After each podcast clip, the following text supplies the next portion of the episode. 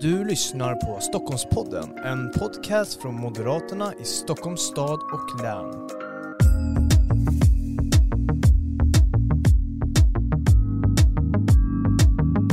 Varmt välkommen till ännu ett avsnitt av Stockholmspodden. Det här är Moderaterna i Stockholms stad och läns podcast och eh, det här är det första avsnittet för 2022, valåret, eh, äntligen som man har längtat. Eh, det är en mycket intensiv period framför oss. Det har varit en mycket intensiv period innan 2022 också. Eh, men idag så ska vi prata om KU-granskningen som gjordes i höstas, alltså höstgranskningen. Och med oss för att göra det har vi Karin Enström, du är ju ordförande i konstitutionsutskottet. Varmt välkommen hit. Tack så mycket och jag håller med dig. Det, ja, man känner sig lite som hästen i stallet som vill inte bara ut ur stallet utan också ut på själva banan. Mm. Ehm, och det stämmer, vi har precis avslutat det som kallas för höstgranskningen och eh, ska nu egentligen starta upp det som komma skall, nämligen vårgranskningen. Mm. Och jag tänker hur vi ska disponera samtalet är ju så att vi ska prata lite om höstgranskningen, sammanfatta den, Eh, för det kommer ju vara debatter om det nästa vecka var det va? Det stämmer bra det, på onsdag kör vi i kammaren. Ja, då kan man följa det på riksdagens hemsida. Yes. Och eh, därefter så går vi in på vårgranskningen och sen vill jag också att vi berör såklart valåret lite och valrörelsen. Det är ju så att du har varit med länge, du har varit riksdagsledamot sedan 98, du har gjort en hel del valrörelser, du sitter på en hel del kunskap eh, och de vill jag gärna att du delar med dig lite av också under det här samtalet. Så vi kommer återkomma till då valåret efter vi har avhandlat eh, höstgranskningen och sen också den kommande vårgranskningen. Och eh, då tänker jag att vi, vi börjar med såklart höstgranskningen. Om du ska sammanfatta den lite kort. Eller vi kanske börjar så här innan det. Eh, lite om KU bara, för alla kanske inte riktigt är eh, inkörda på vad KU egentligen gör och vad det är. Vi kan börja där. Ja, konstitutionsutskottet är ju ett av eh, de fasta utskotten i riksdagen och eh, vi har ju dels som alla andra utskott ansvar för ett utgiftsområde. I vårt fall heter, heter det utgiftsområde 1, rikets styrelse. Eh, vi har också ansvar för gru, alltså grundlagsfrågor, så yttrandefrihetsfrågor, eh, media, eh, vallagar och allt det här som är kopplat till liksom, grunderna för statsskicket. Men så har vi en särskild uppgift och det är att granska regeringen. Så vi granskar regeringen, vi granskar statsråden och deras tjänstutövning. Eh, och det är ju en väldigt viktig del i, i riksdagens kontrollmakt kopplat till att eh, parlamentet ska kontrollera regeringen. Ehm, och i det då så har vi två, ehm, det har, det har blivit förmodligen av praxis och av praktiska skäl att på våren då granskar konstitutionsutskottet Eh, framförallt utifrån de KU-anmälningar som enskilda riksdagsledamöter mm. gör. Det finns ingen annan som kan anmäla till KU utan det är enskilda riksdagsledamöter som anmäler en sak som man vill, det här har hänt, det här vill jag att KU ska granska. Eh, och så gör vi det. På hösten så har vi då en annan mer administrativt inriktad granskning av regeringsarbetet. En del av det är, kan väl tyckas vara ganska liksom lite lite torrt och lite byråkratiskt. Man tittar på regeringens sammansättning och organisation. Men man kan även använda det för att göra, om man har sett saker i vårgranskningen som man skulle vilja liksom se, är det här inte bara utifrån det här ärendet utan är det här något systematiskt som man bör gå och titta lite noggrannare på. Och det har jag faktiskt gjort i den här höstgranskningen så jag, jag tänkte säga något om det men om, ville du följa upp med någon, någon ny fråga innan jag går in på vad vi faktiskt har gjort i höst? Nej, det skulle vara intressant att höra vad ni faktiskt har gjort då. Så jag tänker att du får mm. sammanfatta det så. Mm. Jo, i då den här eh, allmänt administrativt inriktade granskningen så har vi eh, tittat på eh, förvaltningsärenden och det låter ju väldigt tråkigt. Men den här granskningen så tittar vi på gruvärenden. Och det var också utifrån en granskning vi gjorde eh, i ett eh, så här tillståndsansökningsfall som gällde eh, en gruva som, som kallas för Kallak. Eh, och det vi faktiskt har sett i det här ärendet när vi tittar lite mer noggrant på fler ansökningar. Hur har näringsdepartementet och regeringen hanterat det här? Så visade det sig tyvärr att det vi såg i ett ärende, det här är genomgående. Vi ser extremt, ja, orimligt långa handläggningstider. Och då har vi ändå sagt att men vi har förståelse för att det här är svåra komplexa processer när man ansöker om gruvkoncession. Alltså det har ju stor påverkan på, mm. på miljö, det kan ha inverkan på rennäring, det kan ha inverkan på, på allt möjligt. Men regeringen måste ju komma loss någon gång. Eh, och vi har också sett att det har liksom gått ibland år utan att man har vidtagit några synbara liksom, utrednings eh, eller handläggningsåtgärder. Ehm, och det här väcker verkligen frågor kring men vad är det då som tar så lång tid? Eh, varför kan man faktiskt inte jobba på? Och det finns ju krav enligt förvaltningslagen hur man ska hantera ärenden som handlar om det ska vara sakligt, korrekt och effektivt. Ehm, nu kan man säga att regeringskansliet inte är bundna av den lagen men de är däremot ja, ska jobba i den andan. Och det kan vi se att nej, det, det har varit väldigt långa handläggningstider. Och problemet med det, eh, förutom att beslut, det blir att det är en väldig osäkerhet. Eh, de som har ansökt, de står ju med en ekonomisk risk. Eh, andra intressenter i det här står ju också då i, i som någon slags ovisshet. Kommer det här att påverka marken omkring mig eller vad det nu kan vara? Så det, det, är ju både för den som kanske är för något och den som helst inte skulle vilja se att det här händer. De får ju leva i ovisshet. Så att det här skapar faktiskt eh, väldigt negativa effekter och det kan, ja i grunden så handlar det om rättssäkerheten för den enskilde. Eh, så det, det, beskriver vi också. Vi skriver att vi förutsätter att regeringen faktiskt vidtar nu åtgärder för att komma få ordning på det här. Och det är väl den, det ärendet där vi kanske har mest synpunkter också mm. på regeringen. Sen har vi tittat på eh, något som heter som, med, så regeringens kollektiva beslutsfattande under coronapandemin. För att se så att säga, kan man, ja, hur har man arbetat med, med coronaärendena. Vi har också tittat på hur kontrollen och samordningen av regeringens normgivning har sett ut under coronapandemin. Det vill säga vem har så att säga, delegation att besluta vad. Eh, och så tittar vi på något som heter remissväsendets utveckling över tid. Vad betyder det då?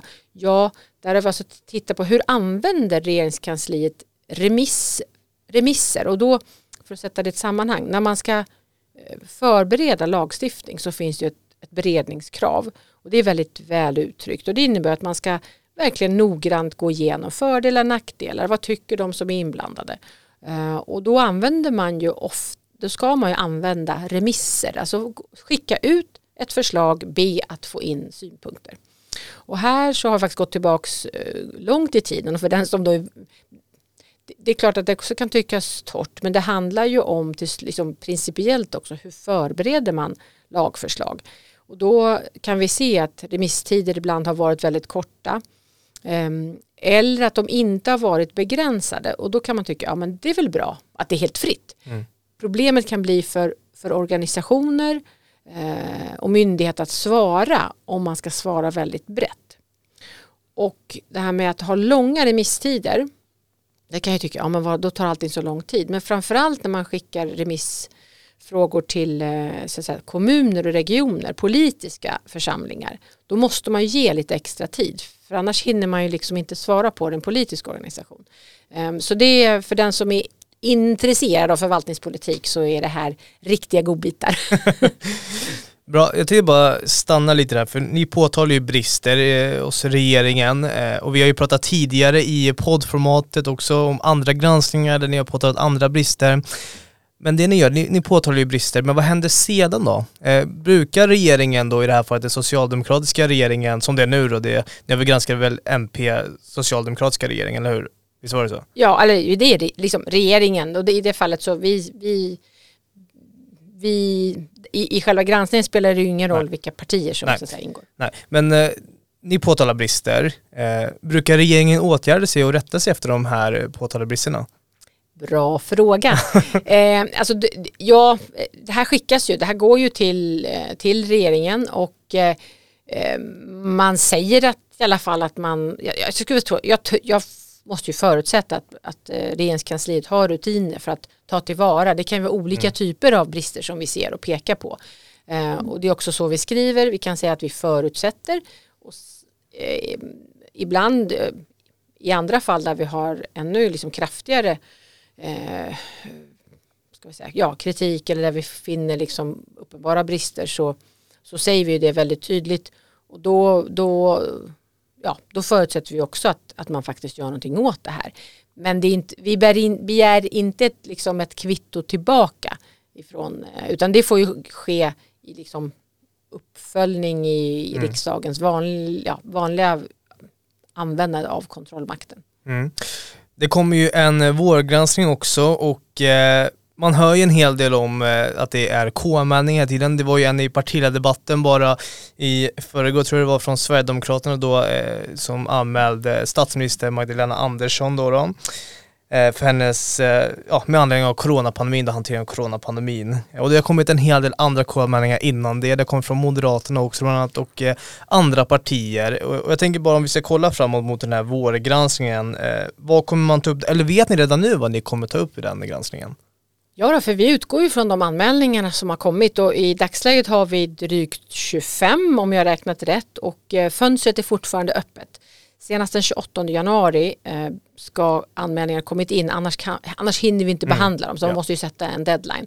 Så det har kommit in under året eh, och det är som du säger, det är alltifrån anmälningar som rör olika statsråds uttalande. Vi har Fredrik Schulte har anmält eh, Lena Hallengren för uttalande angående munskyddsanvändning till exempel.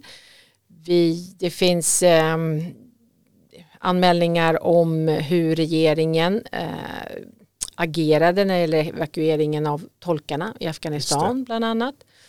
Eh, en viktig, som finns flera, flera partier har anmält i olika anmälningar eh, hur eh, ja, både hur Löfven och hur andra agerat i Europeiska rådet när det gäller det här med hur, hur kärnkraft ska definieras och huruvida om det är hållbart eller inte så att säga som energikälla och eh, om hur man ska det har också varit uttalande liksom, hur man ska tolka EU-nämndens mandat och om det är, man har majoritet i riksdagen och inte. Så det, det tror jag blir principiellt intressanta granskningar. Sen är det granskningar eller anmälningar om eh, Cementa, hela Cementa-historien. Um, ja, det finns, um, det är kan man säga en, en, ganska bred flora. Många handlar om uttalanden och där är det ju viktigt att, att statsråds uttalanden ska vara korrekta och sakliga. Och samtidigt säger man om det är någonting som yttras i en debatt så, så kan ju de vara lite mer tillspetsade. Uh, och sen får vi se, nu, sen har vi ett antal till då. Vi sköt ju upp eh, behandlingen av eh, ja, hanteringen av PISA-undersökningen. Mm. Den sköts fram så den kommer ju komma upp igen. Så det finns eh, en hel del här faktiskt att, eh, att djupdyka i. Sen är det ju intressant med, med en sån här våggranskning att man kan titta på anmälningarna, man kan ha en gissning om ja, det här blir tungt, det här kommer mm. bli uh, si och så och sen men det där kanske inte. Men det är det som också är, om man får säga så, skärmen med KUs granskning att när man börjar borra sig ner i ett, i ett ärende så kan det ju visa sig att sånt som man kanske från början tänkte att ja, men det där blir nog inte så mycket kan bli, kan bli ganska omfattande och visa på brister. Och tvärtom något som man inledningsvis tänkte oh, det här det här kommer, de, det här kommer att bli en riktig saftig mm. brist uh, som kanske inte visar sig det. Och det, det, det visar ju att det är verkligen viktigt att gå på djupet och mm. inte bara liksom titta på, jaha, någon sa någon, gjorde något reportage i tv eller man hörde någonting lösryckt um, som kan låta si eller så. Så där, därför är det verkligen bra att vi, vi gör ju ett, eh, det, det görs ett gediget bakgrundsarbete för att eh, till slut kunna göra den här bedömningen eh, som är så viktig. Och vi kommer ju, den granskningen då är planerad att vara klar i början på juni. Mm.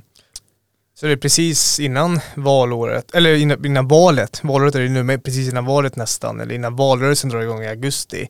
Eh, och det, då kan man ju fundera, det kommer in en hel del KU-anmälningar nu och du har ju gjort en hel del granskningar, men att göra en granskning precis innan ett val och ett viktigt val och ett eh, val som ja, kan bli eh, kanske lite, ja, hur ska man säga, det, det, ja, det kan bli en ful valrörelse men det kan ju lika gärna också bli en bra valrörelse eh, om man tänker så då, på tonen. Eh, men det här med att göra en, en granskning precis innan ett val, eh, upplever du nu att partier börjar komma in med KU-anmälningar bara för att skapa rubriker i media eh, och för att skapa opinion eh, och så vidare?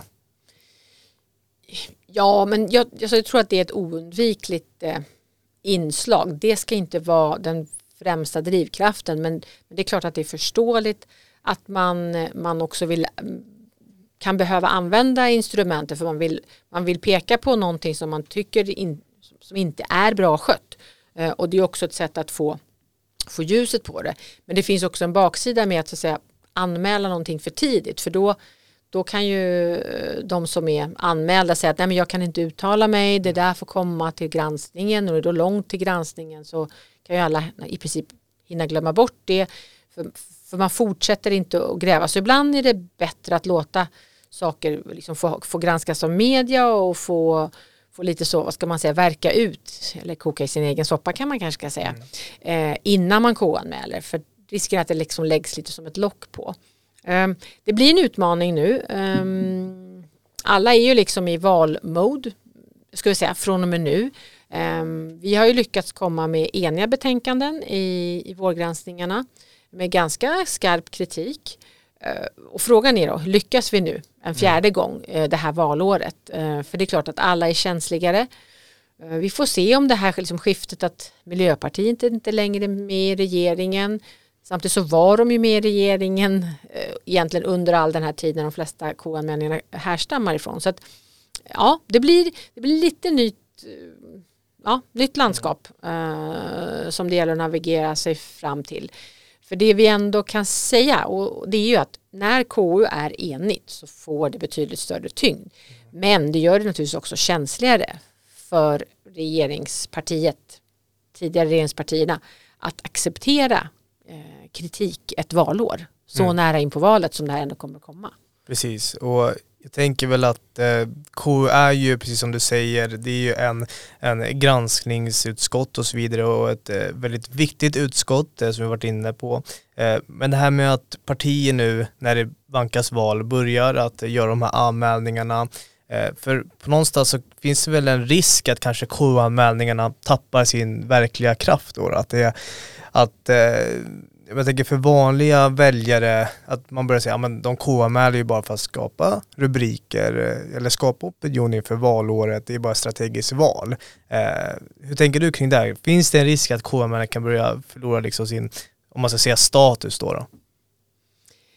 Ehm, ja, det är klart att risken finns och det ju, måste ju verkligen varje parti också tänka igenom. Eh, vi Moderaterna är ju väldigt noga innan vi så säga, släpper på och tittar, mm. finns det finns det en konstitutionell grund? För visst det är ett, ett politiskt ansvarsutkrävande. Men KU ska ju inte ta ställning till så här, om det var rätt eller fel politik. Utan hur gjordes det? Har det gjorts? Har det gått rätt till? Har, eh, har man eh, som statsråd agerat enligt reglerna? Eh, och enligt den praxis också som har säga, utvecklats genom åren. Och det är det som är det viktigaste. Men det, vi är ju det är ett politiskt sammanhang å andra sidan. Den, det är polit, ett politiskt organ, det är politiskt eh, proportionellt sammansatt. Eh, så att det, det, går ju inte att undvika men det, jag, man missar nog en del av poängen om det blir alltför politiserat. Och det får vi gemensamt hjälpas åt att det inte blir det. Med det menar jag inte att vi inte ska vara politiska men man ska ändå skilja lite på sina roller. Mm, mm. Mm. Jag tänkte att vi skulle gå över nu Eh, till valet då, då eh, och kanske lämna KU lite bakom. Du får gärna ta upp det om, om du tycker det är relevant för de här frågorna. Men du har ju varit med i politiken länge, du har gjort en hel del valrörelser och eh, nu är det val igen och det är ett viktigt val, det vet vi ju alla. Sverige behöver en ny riktning. Men jag tänker bara, Karin, med din erfarenhet från tidigare valrörelser, vad tar du med dig in till det här valet?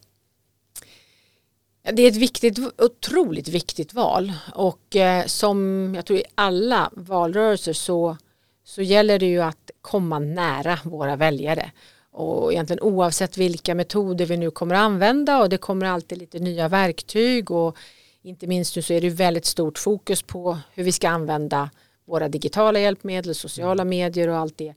Och det tror jag är jag, jag, tror att det är väldigt bra men, men, det gäller att inte tappa bort tror jag, det här personliga tilltalet och den personliga kontakten. Sen kan ju den ske även via, och det har vi inte minst lärt oss under de här pandemiåren, mm. det kan ju ske utan att, att man står så att säga fysiskt bredvid varandra.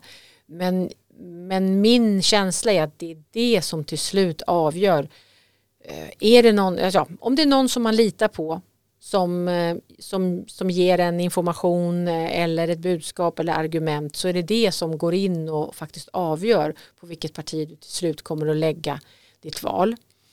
Eh, eller vilket parti du kommer lägga din röst på. Mm. Um, så det är alltså, alltså det, ja, du måste liksom komma innanför alla de här lagren som man har uh, för att det ska ge, ge avtryck. Uh, och så, ja, att, att valrörelsen är lång. Alltså den, vi, vi, är inte, vi är inte färdiga förrän vallokalerna har stängt och det är väl något som blir tydligare och tydligare. Väljarna bestämmer sig senare och senare. Det finns liksom inga Förr brukar man prata om att oh, vi har våra kärnväljare och vi har liksom vår säkra. Men, men det där har ju visat sig att ja, det där är en falsk trygghet. Mm. Så vi måste ju vinna våra röster varje dag. Egentligen hela perioden naturligtvis, men, men nu hela valåret att det finns liksom inte någon tid att förlora. Eh, och det bästa är ju om man kan och, liksom få ett, en pågående dialog med väljarna. Inte bara komma en gång med något häftigt budskap eller ringa på en gång mm. eller, ring, eller ja, ett samtal eller, eller en kontakt eh, via nätet utan det här återkommande för det, det tror jag har jättestor betydelse. Mm. Jag tänker på det här som har varit i politiken strax innan jul. Det var ju den här superonsdagen som man kallar sig. En, eh, ja, det var en väldigt turbulent tid i, i riksdagen nationellt. Eh, politiken rent generellt då, då med Miljöpartiet som lämnar regeringen och Magdalena som tillträder och sen så avgår hon, sen tillhör hon igen och så vidare. Och det här med att vi har ju alltid sagt att vi vill ju prata, eller vi ska prata om sakpolitiken. Eh, men hur riskfullt är det som har hänt? Finns det en risk att till exempel det kan bli en valrörelse som rent ja, generellt handlar om det här politiska spelet. Vi såg ju också det i, i partiledardebatten här i veckan där man pratade om relationen till SD och relationen till Vänsterpartiet och så vidare. För det finns en risk att, att det blir mer på det politiska spelet. Vem ska man samarbeta med efter valet än ja, sakfrågorna och eh, de verkliga problem som Sverige står inför? Det, det det kan ju vara en risk. Det kan samtidigt, jag tänker i det här läget också vara till, till fördel för oss. För eh, det är egentligen, jag uppfattar ändå som att vi har i alla fall, vi har ett lag. Vi kanske inte har ett namn på laget, men vi har en bild av vilka vi vill bilda regering med och vilket stöd vi, vi behöver ha. Eh, alla kanske inte då, ja vi, vi vet att alla inte, inte gillar tanken på att vi så att om hur man nu ser på det som samarbete med SD om vi ska prata rakt ut. Eh, men vi har ett, ett, alternativ, vi har ett lag, det är tydligt, det är M och KD eh, och med stöd av eh, Sverigedemokraterna och Liberalerna eh, i någon form så är det ett, ett alternativ som är väldigt tydligt. De andra har ju inget lag. Eh, vad, liksom, de säger att eh, ja, de ger olika besked hela tiden eller ska S själva. De tycker det är skönt nu att regera själva men, men det är ju inte någon långsiktig lösning att ha ett, en enpartiregering som vi ska komma ihåg nu är historiskt svag när det gäller stödet ifrån både väljare och ifrån riksdagen. Eh, vi, från, vi hoppas ju på att vi, och det är vi ju duktiga på, vi har ju så många bra förslag. Vi har utvecklat vår politik. Vi är redo att ta över redan imorgon om det är så och börja mm. genomföra reformer som behövs för Sverige så att vi kan påbörja och ändra den här, den, den här verkligen skadliga riktningen som vi är på väg i. Eh, men det räcker ju inte att bara ha bra förslag utan människor måste ju också bli övertygade om mm. ja, in, inuti också på något sätt med, med också känslomässigt att det här faktiskt kan, kan bli bra och att det här är rätt väg. Mm. Uh, och då är, det, då, då är det engagemanget det kommer och, och, och, och, hur man, ja tilliten till oss som företrädare. Och då måste vi på alla sätt vara ute och vara aktiva oavsett om vi då är ja, har suttit i riksdagen eh, jättelänge eller om vi precis är nya kandidater eller nya medlemmar eh, som ska hjälpa till eh, och föra oss till en valseger. Mm. Jag tänker på det här som också hände strax innan jul att vi fick igenom våran budget eh, och nu regerar ju Socialdemokraterna på våran budget. Egentligen två frågor kopplat till En som jag tror du kan svara, äh, svara på, det är eftersom du sitter i KU, det här med att äh, de regerar ju på våran budget, eller ja, de ändringarna som vi gjorde kanske om man ska säga så, om man ska vara väldigt korrekt. Eh, men alltså kan de på något sätt slingra sig ur det här Socialdemokraterna? Eh, eller är det så hårt reglerat så att de, de måste liksom genomföra de eh, förslag som, eller de ändringar som vi kommer med till, till budgeten? om de in, alltså det, är ju, det är riksdagen som bestämmer, mm. så är det. Det är liksom statens utgifter och inkomster. Det, så det är riksdagen som bestämmer, så det är det som ligger till grund. Eh, skulle de vilja göra annat, då måste de komma med ändringsbudgetar. Ja. Förslag. Så är det.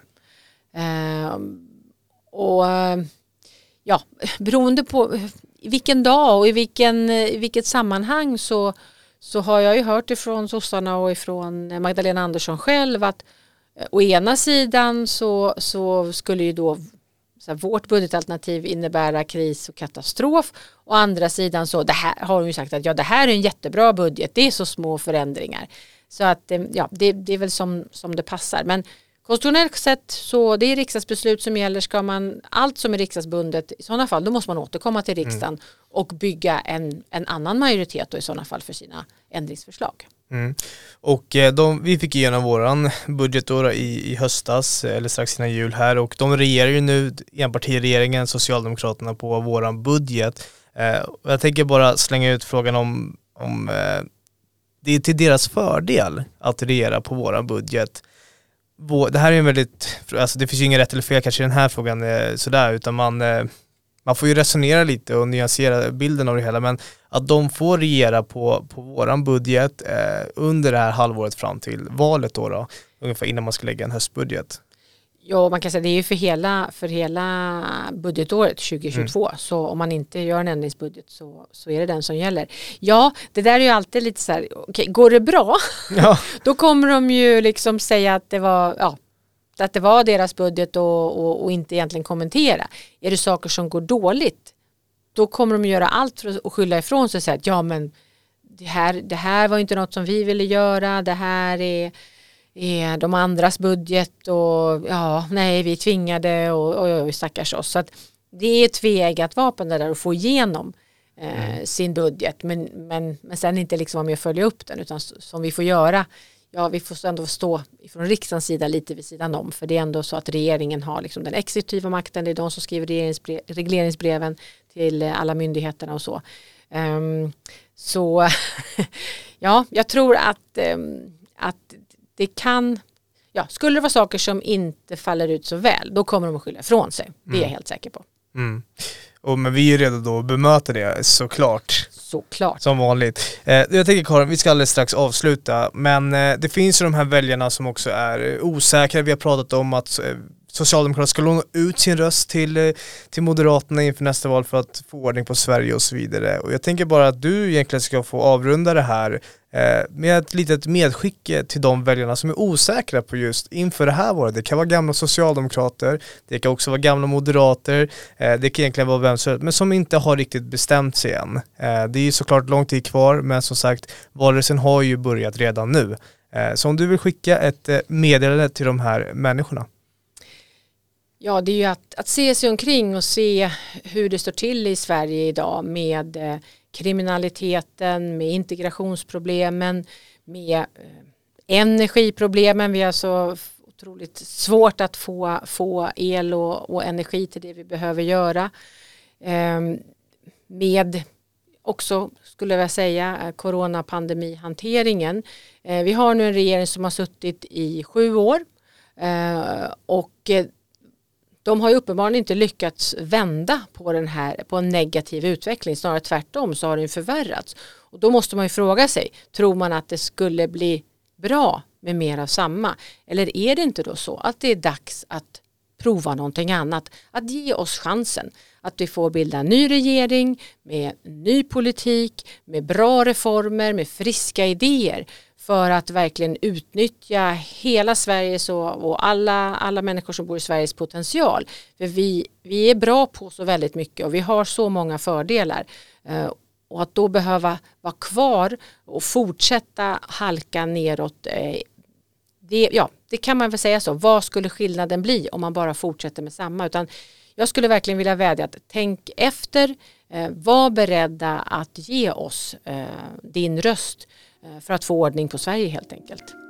Stort tack Karin Enström för att du kom till Stockholmspodden.